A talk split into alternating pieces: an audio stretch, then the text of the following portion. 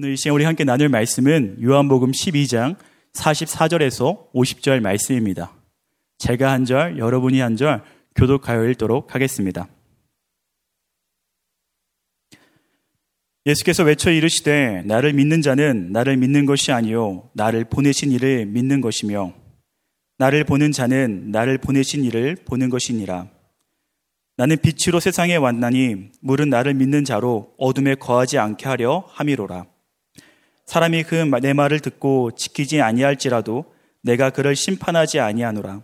내가 온 것은 세상을 심판하려 함이 아니요 세상을 구원하려 함이로라. 나를 저버리고 내 말을 받지 아니하는 자를 심판할 리가 있으니 곧 내가 한 그 말이 마지막 날에 그를 심판하리라. 내가 내 자유로 말한 것이 아니요 나를 보내신 아버지께서 내가 말한 것과 이를 친히 명령하여 주셨으니 나는 그의 명령이 영생인 줄 아노라. 그러므로 내가 이르는 것은 내 아버지께서 내게 말씀하신 그대로니라 하시니라. 아멘. 오늘 우리에게 함께 나눌 말씀은 요한복음서의 말씀의 순서에 있어서 굉장히 중요한 위치를 차지하는 본문입니다. 요한복음의 한 챕터의 마지막에 해당하는 본문으로서 오늘 본문 이후부터는 예수님의 순환과 그 준비에 대한 말씀이 시작됩니다. 즉, 오늘 말씀은 요한복음서의 전반부 그 마지막에 해당하는 말씀입니다. 뿐만 아니라 오늘의 말씀은요.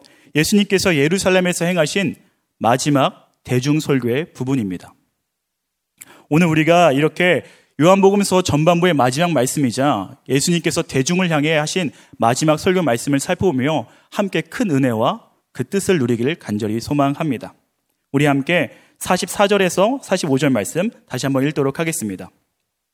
예수께서 외쳐 이르시되 나를 믿는 자는 나를 믿는 것이 아니요 나를 보내신 이를 믿는 것이며 나를 보는 자는 나를 보내신 이를 보는 것이니라. 예수님의 마지막 대중 설교의 시작은 우리가 요한복음을 살펴보면서 계속해서 반복하여 볼 수 있었던 예수님과 하나님의 동등되심을 선포하며 시작하고 있습니다. 44절에 나를 믿는 자는 나를 보내신 이를 믿는 것이라는 말씀은 마치 왕이 신하를 보낼 때 그 신하의 말이 왕의 말이 되고 그 신하를 대하는 태도가 왕을 대하는 태도와 같이 그 정도로 이해될 수도 있을 것 같습니다. 그런데 예수님은요, 거기서 멈추지 아니하시고 바로 이어서 45절 말씀을 하게 되시는 겁니다. 나를 보는 자는 나를 보내신 이를 보는 것이니라 라고 말이죠. 이는 자신의 정체성이 한 신하 정도가 아니라 위대한 선지자 정도가 아니라 바로 스스로가 하나님과 동등된 참 하나님이심을 선포하고 있는 것입니다. 사랑하는 성도 여러분, 예수님과 하나님은 완전히 일치하시는 하나된 하나님인 줄로 믿습니다. 그리고 그것이 예수님은 하나님이시다. 성육신이 하신 하나님은 바로 예수 그리스도다. 이것이 요한복음에서 계속해서 반복하여 말하고 있는 요한복음의 핵심이라고 볼 수도 있습니다. 그리고 이것이 인정되고 믿어질 때야 우리는 다음 걸음을 이어갈 수 있습니다. 예수님을 위대한 성인 정도로, 예수님을 위대한 선지자 정도로 여긴다면 우리는 하나님의 그 놀라운 뜻과 그 사랑을 전혀 볼 수 없을 뿐만 아니라 아니 하나님 자체를 우리는 보지 못한다고 말하고 있는 것입니다. 그러게 예수님은 오늘 말씀을 통하여서 자신을 통해 하나님을 보길 원한다며 자신을 통해 하나님이 이 땅 가운데 향하신 그 사랑과 놀라운 의미를 깨달아 알기 원한다고 말씀하고 있는 것입니다. 예수님을 어떻게 보는지는 그 믿음은 예수님을 하나님을 어떻게 누리는지와 연결되는 것입니다. 사랑하는 성도 여러분, 우리는 예수님을 올바로 보고 그 하나님을 온전히 누리는 저와 여러분 되기를 간절히 소망합니다. 참 안타까운 것은요. 당시 예수님이 살아계신 그 당시에 예수님을 실제로 볼 수 있던 수많은 사람들은 예수님을 눈으로 보고도 하나님을 보지 못했습니다. 왜냐하면 세상적 명예와 그 가치가 그 완악함이 그들의 눈을 가리웠기 때문입니다. 또 더 다수의 사람들은 상황과 현상만 쫓다가 예수님의 주면만 보다가 예수님을 온전히 바라보는 그 시간을 놓쳤기 때문입니다. 마치 그들은 표지판에 감탄하고 표지판이 가리키는 것은 전혀 쳐다보지도 않는 그런 황당한 일을 이루었습니다. 그렇기 때문에 상황에 따라서 환경에 따라서 예수님을 대하는 태도가 달라졌던 것입니다. 십자가에 향한 그 하나님의 사랑을 보지 못하고 십자가의 길을 걷고 있는 예수님을 통해서 우리들을 향한 그 하나님의 기쁘신 은혜와 그 뜻을 보지 못하고 단지 상황과 환경 때문에 그들의 환호는 야유로 바뀌었고 예수님의 따름은 외면으로 바뀌게 된 것입니다. 그리고 그 안타까움은 오늘날에도 여전히 이어지는 것 같습니다. 많은 사람들이 예수님이 무엇을 주는가에만 집중하다 보니 예수님을 제대로 보지 못하는 겁니다. 예수님을 제대로 보지 못하다 보니 하나님의 우리가 향한 그 뜻을 이해하지 못하고 바라보지 못하며 조금의 십자가의 고난만 와도 예수님을 외면하고 떠나는 일들이 발생하게 되는 것입니다. 그러나 우리는 그렇게 안 되길 간절히 소망합니다. 예수님을 온전히 바라보며 하나님이 나를 향한 그 온전한 뜻을 바라보는 저와 여러분 에게를 간절히 소망합니다. 어떤 이들은 평안한 해변에 있어도 걱정과 염려에 헤매이며 말라가는 이들이 있습니다. 그러나 말씀에 시선이 고정된 이들은 폭풍 속에서도 은혜를 누리는 것입니다. 말씀에 시선이 머물러 있으니 말씀이 성육하신 예수 그리스도를 볼 수 있고 그 예수 그리스도를 보게 되니 천지를 지으신 하나님을 보게 되고 그 천지를 지으신 하나님이 나를 향한 그 뜻과 그 사랑을 보게 되니 평안을 누릴 수 있는 것입니다. 잠시 작가의 폭풍은 하나님이 주실 그 은혜에 비교할 수 없음을 바라보고 참 자유와 평안을 누릴 수 있게 되는 것입니다.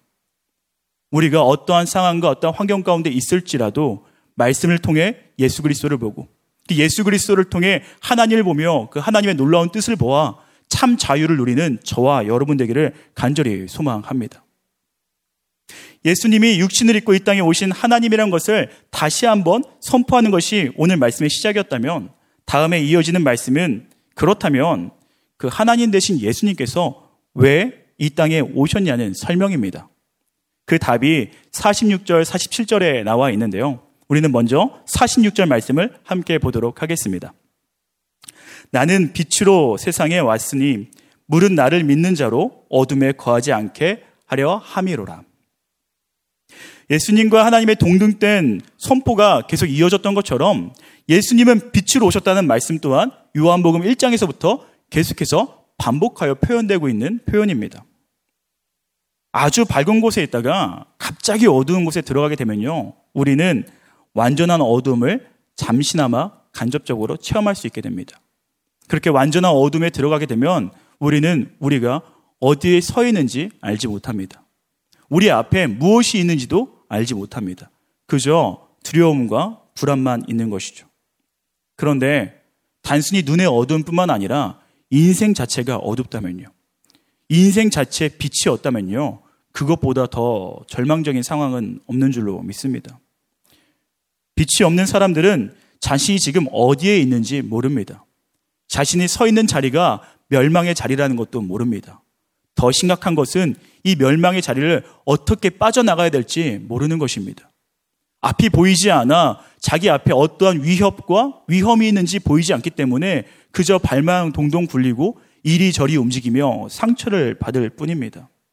그렇게 빛이 없는 어두움은 우리를 절망케 하고 낙담하게 하기에 충분한 것 같습니다. 예수님은 이를 보고만 있을 수 없었기 때문에 자신이 직접 오셨습니다. 하나님의 놀라운 사랑은 우리가 이렇게 멸망의 자리 가운데 머물러 있다가 남아 있다가 저 영원한 어둠 가운데 떨어지는 것을 볼 수 없어 빛으로 우리에게 오셨다라는 것입니다. 사랑하는 성도 여러분, 빛은 밝혀 드러내는 역할을 합니다. 어둠 가운데 희망으로 보이지 않는 길을 비춰 인도하며 보이지 않았던 알지 못했던 위협과 위험을 피할 수 있도록 도와줍니다. 그렇게 우리로 생명의 길에 이르기를 합니다. 그렇게 주님은 어둠을 몰아내신 능력으로 우리를 안전 가운데 그 영원한 평안 가운데 영생 가운데 초대하기 위해 우리의 인생을 비춰 주시는 것입니다. 빛이 하나 없이 파도치는 어두운 바다에 있는 우리에게 말씀의 등대로서 이리 오라고 저것을 피하라고 말씀해 주는 것입니다. 그 하나님의 사랑의 빛을 날마다 받아 누리는 저와 여러분에게 간절히 소망합니다. 그런데 문제 아닌 문제가 하나 있습니다. 그 빛이 길만 비춰주는 게 아니라요. 그 빛이 위험만 비춰주는 게 아니라 바로 우리 자신도 비춰 알게 한다는 것입니다. 어두운 파도 위에서 빛이 비쳐 이제는 살았다 라고 했는데 빛이 비춰보고 나고 나니까 이 배가 얼마나 더러웠는지를 알게 되는 것입니다. 빛이 비춰지고 나니까 이 배에 얼마나 많은 문제가 있었는지 알게 되는 것입니다. 이 때문에 어떤 이들은 어리석게도 그 빛 자체를 싫어하게 됩니다. 요한복음 3장 20절 말씀이죠. 함께 읽겠습니다. 악을 행하는 자마다 빛을 미워하여 빛으로 오지 아니하나니 있는 그 행위가 드러날까 하며 빛이 비쳐서 길을 비추고 위험을 비추고 그 배를 비추니까 그 배에 있는 어려움이 드러나고 문제가 드러나니 오히려 어리석게도 그 빛을 외면하여 도망하는 것입니다. 예수님을 대적하는 사람들, 예수님을 죽이고자 하는 사람들은 바로 이랬던 것 같습니다. 예수님을 통해 자신들이 감추어놨던 그 죄악이 드러나니까요. 자신들의 죄가 명예나 가시관에 꽁꽁 숨겨놨는데 아브라함의 자손이라는 그 간판 뒤에 자신들의 죄를 열심히 숨겨놨는데 예수님이 오니까 모든 것이 다 드러나 버린 겁니다. 감출 수가 없게 돼 버린 겁니다. 그러니 그를 부인하지 않으면 자신의 그 어두움과 그 죄악을 인정할 수밖에 없게 된 것입니다. 때문에 더욱 예수님을 죽이고자 했는지 모르겠습니다. 더욱 예수님을 밀어내고자 했는지 모르겠습니다. 자신의 어두움을, 자신의 문제를, 자신의 죄를 인정하기 싫었기 때문이죠. 무엇도 감출 수 없는 예수 그리스도 앞에 모든 것이 드러나게 돼 있습니다. 사랑하는 성도 여러분, 우리는 이것에 어떠한 반응을 보이시나요? 혹시 말씀이 우리의 죄를 건드리고 우리 마음을 불편하게 할 때, 우리의 문제를 꼬집어낼 때 혹시 불을 끄고 싶진 않으신가요? 우리의 죄가 하나님 앞에 하나하나 드러나게 됩니다. 나는 나름 괜찮은 사람인 줄 알았는데, 나는 좋은 사람인 줄 알았는데, 말씀을 보니까 계속 예수님께 가까이 나오니까 그것이 아니라는 것이 인정되는 것입니다. 그런데 그것이 축복인 이유는 우리가 문제 있다는 것을 인정하기 시작할 때 하나님이 일하시기 때문입니다. 우리는 어떠한 것에도 이 죄를 가리지 아니하고 하나님께 온전히 보이기를 간절히 소망합니다. 저 또한 목사라는 직분 뒤에 나의 죄를 감출 수가 없습니다. 장로라는 집사라는 그 어떠한 간판 뒤에도 우리의 죄는 가려지지 않습니다. 세상 사람들은 다 그렇게 산다는 그 변명에도 나 정도면 괜찮다는 그 자기 위안에도 우리의 죄는 감춰지지 않습니다. 이 불편한 앞에 우리는 여전히 그럼에도 예수님께 나아가기를 간절히 소망합니다. 왜냐고요? 그 대답은 47절에서 함께 볼 수 있습니다. 함께 읽겠습니다. 사람이 내 말을 듣고 지키지 아니할지라도 내가 그를 심판하지 아니하로라. 내가 온 것은 세상을 심판하려 함이 아니요 세상을 구원하려 함이로라. 47절은 예수님이 오신 이유를 더 분명하게 말해주고 있습니다. 빛 대신 예수님은 우리를 심판하기 위해 온 것이 아니라 구원하기 위해 왔다고 분명히 말해주고 있습니다. 예수님이 처음부터 구원하기 위해 오지 않았다면 사실은 올 이유도 없었던 것이죠. 심판은 그냥 진행했으면 되는 것입니다. 빛이 우리의 죄악을 꼬집고 우리를 불편하게 만들며 우리를 부끄러게 만들지라도 그리고 그것이 마치 이미 심판을 당하는 것 같은 느낌을 받을지라도 사실 그것은 심판이 아니라 구원하기 위한 예수 그리스도의 손길임을 기억하는 저와 여러분 되기를 간절히 소망합니다. 말씀의 빛이 우리의 길을 인도하고 위험을 인지하여 피하게 하는 것은 큰 은혜입니다. 뿐만 아니라 내 영적 상태를 알게 하는 것은 더 큰 은혜인 줄로 믿습니다. 내 죄가 드러나고 외면하고 싶은 내 안의 더러움이 하나님 앞에 비춰지는 것을 볼 때 우리는 그 구원의 빛 가운데 더 가까이 나가기를 간절히 소망합니다. 빛이 있는데 어둠은 있을 수 없습니다. 우리가 그 빛 가운데 더욱 나아갈수록 우리는 오히려 더 깨끗함을 받는 것입니다. 빛이 비치는 것이 싫어서 내 어둠이 드러나는 것이 싫어서 그 빛을 외면하고 도망가는 것은 구원을 버리고 도망가는 것과 같습니다. 우리가 매일 주 앞에 나아갈 때, 매일 그 빛 앞에 우리의 어두움과 우리의 비족함을 비춰 나갈 때 그 빛은 우리를 빛나게 만들 것이고 우리를 온전케 할 것이고 많은 사람들을 오른대로 돌아오게 하는 희망의 빛이 될 줄로 믿습니다. 간절히 소망하는 것은 저와 여러분이 그렇게 빛나는 인생 되기를 간절히 축원합니다. 감출 수 없는 예수 그리스도의 앞에 그 선하신 뜻 앞에 우리의 손을 내밀어 붙잡길 소망합니다. 그 손을 붙잡지 않을 때에는 심판이 마지막 날에 심판이 있다는 것을 오늘 말씀은 또 이어서 말해주고 있습니다. 48절 말씀입니다. 함께 읽겠습니다. 나를 저버리고 내 말을 받지 않은 자를 심판할 이가 있으니 곧 내가 한 그 말이 마지막 날에 그를 심판하리라. 빛으로 오신 예수님께서는 자신을 계속해서 알리셨고 우리가 예수님을 온전히 알기 원하셨습니다. 그리하여 어둠에서 빛으로 죽음에서 영생으로 오신 목적에 따라 구원하고자 하셨고 여전히 그렇게 하시고 계십니다. 그러나 그럼에도 불구하고 그를 저버리는 것은 마지막 심판을 그냥 맞이하는 것과 다름없습니다. 사랑하는 성도 여러분, 사실 우리가 조금 내놓고하게 보자면요.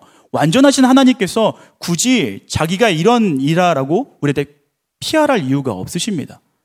계속해서 요한복음을 통해서 내가 누구이다, 내가 선한 목자다, 내가 빛이다, 내가 무엇이다라고 계속해서 우리에게 말씀하실 이유가 조금도 없습니다. 아쉬운 건 우리죠. 하나님께서는요, 자신의 몸을 십자가에 달리실 이유도 독생자를 우리를 위해 보내실 이유도 없습니다. 굳이 찾자면 우리를 사랑하시기 때문입니다. 그런데 그 사랑을 붙잡지 아니하는 것은 바로 심판을 즐거워하는 것이며 심판을 향해 나가는 것 뿐입니다. 더구나 오늘 본문 말씀에 나를 저버리고의 이 저버리다는 단어는 원어적으로 볼 때 폐기하다, 깨뜨리다, 취소하다, 거부하다, 얕보다, 실패시키다 라는 뜻을 가지고 있습니다. 즉, 화목제물로 아낌없이 바치기 위해 오신 예수 그리스도 그 십자가의 사랑을 폐기시키고 얕보고 거부하며 깨뜨리고 완전히 얕잡아 보는 것은 우리가 오히려 하나님께 너무 잔인하게 하는 행동인 줄로 믿습니다. 그러나 주님은 감사하게도 우리가 때로 예수님을 온전히 보지 못하고 하나님의 사랑을 얕보고 깨뜨리는 것 같은 그 어둠 가운데 나가는 행동을 할지라도 오늘과 같이 계속해서 우리를 부르고 계신 줄로 믿습니다. 죄를 짓고 숨어버린 아담과 하와를 부르듯이 빛으로 나와 깨끗함을 입으라고 오늘도 저와 여러분 가운데 그리고 여전히 어둠에 헤매이는 많이들 가운데 여전히 기다리시며 외치고 계신 줄로 믿습니다. 때문에 우리가 빛으로 더 나가야 할 줄로 믿습니다. 우리만 나갈 것이 아니라 여전히 어둠 가운데 어디로 갈지 모르는 그들 가운데 말씀의 빛을 비춰 그들도 인도해야 할 줄로 믿습니다. 그들도 하나님이 기다리시는 사람이기 때문입니다. 마지막 49절, 50절 말씀은 지금까지 하신 예수님 모든 말씀이 하나님의 명령 때문이며 변할 수 없는 하나님의 확정된 뜻임을 밝혀 말하고 있는 것입니다. 즉, 예수님만이 영생의 길이라고 단정 짓고 계신 것입니다. 예수님께서 세상에 오신 것은 세상을 심판하기 위해서가 아니라 구원을 하기 위해서지만 스스로 생명의 길을 버리고 멸망에 남아있다면 그들은 당연히 심판에 처하게 될 것이라는 말씀입니다. 우리가 지혜롭게 날마다 빛으로 나아가는 저와 여러분 되기를 간절히 소망합니다. 말씀을 맺으려 합니다. 예수님을 온전히 본다면 하나님을 보게 될 것입니다. 하나님을 보게 된다면 하나님의 그 크신 사랑과 그 깊은 뜻을 보게 될 것입니다. 그렇다면 사실 자연스럽게 우리는 감사함으로 날마다 하나님 앞에 나갈 수 있을 것입니다. 그 감사함으로 나가는 그 걸음을 매일같이 살아내는 저와 여러분 되길 간절히 소망합니다. 뿐만 아니라 말씀이 우리의 삶을 조명할 때 피하는 것이 아니라 그 말씀 가운데 더욱 가까이 나아가 그 말씀에 물들이는 그 빛에 물들어 빛나는 인생 되기를 간절히 소망합니다. 함께 기도하시겠습니다. 사랑의 하나님 아버지, 감사합니다. 무지와 연약함 가운데 떨고 있는 우리 가운데 오사 빛으로 인도하심에 감사합니다. 날마다 구원을 위해 오신 주님의 뜻을 따라 말씀의 빛에 삶을 비추며 살아가게 하여 주옵소서. 또한 그 빛으로 많은 사람들을 옳은 대로 돌아오게 하는 삶을 살아가게 하여 주옵소서. 그리하여 마지막 날에 참 기쁨을 누리며 후회 없는 축제의 영혼을 준비하게 하여 주옵소서. 그리 날마다 비추시고 동행하시며 인도하신 주님을 찬양하오며 우리를 구원하기 위해 오신 예수 그리스도의 이름으로 기도드립니다. 아멘.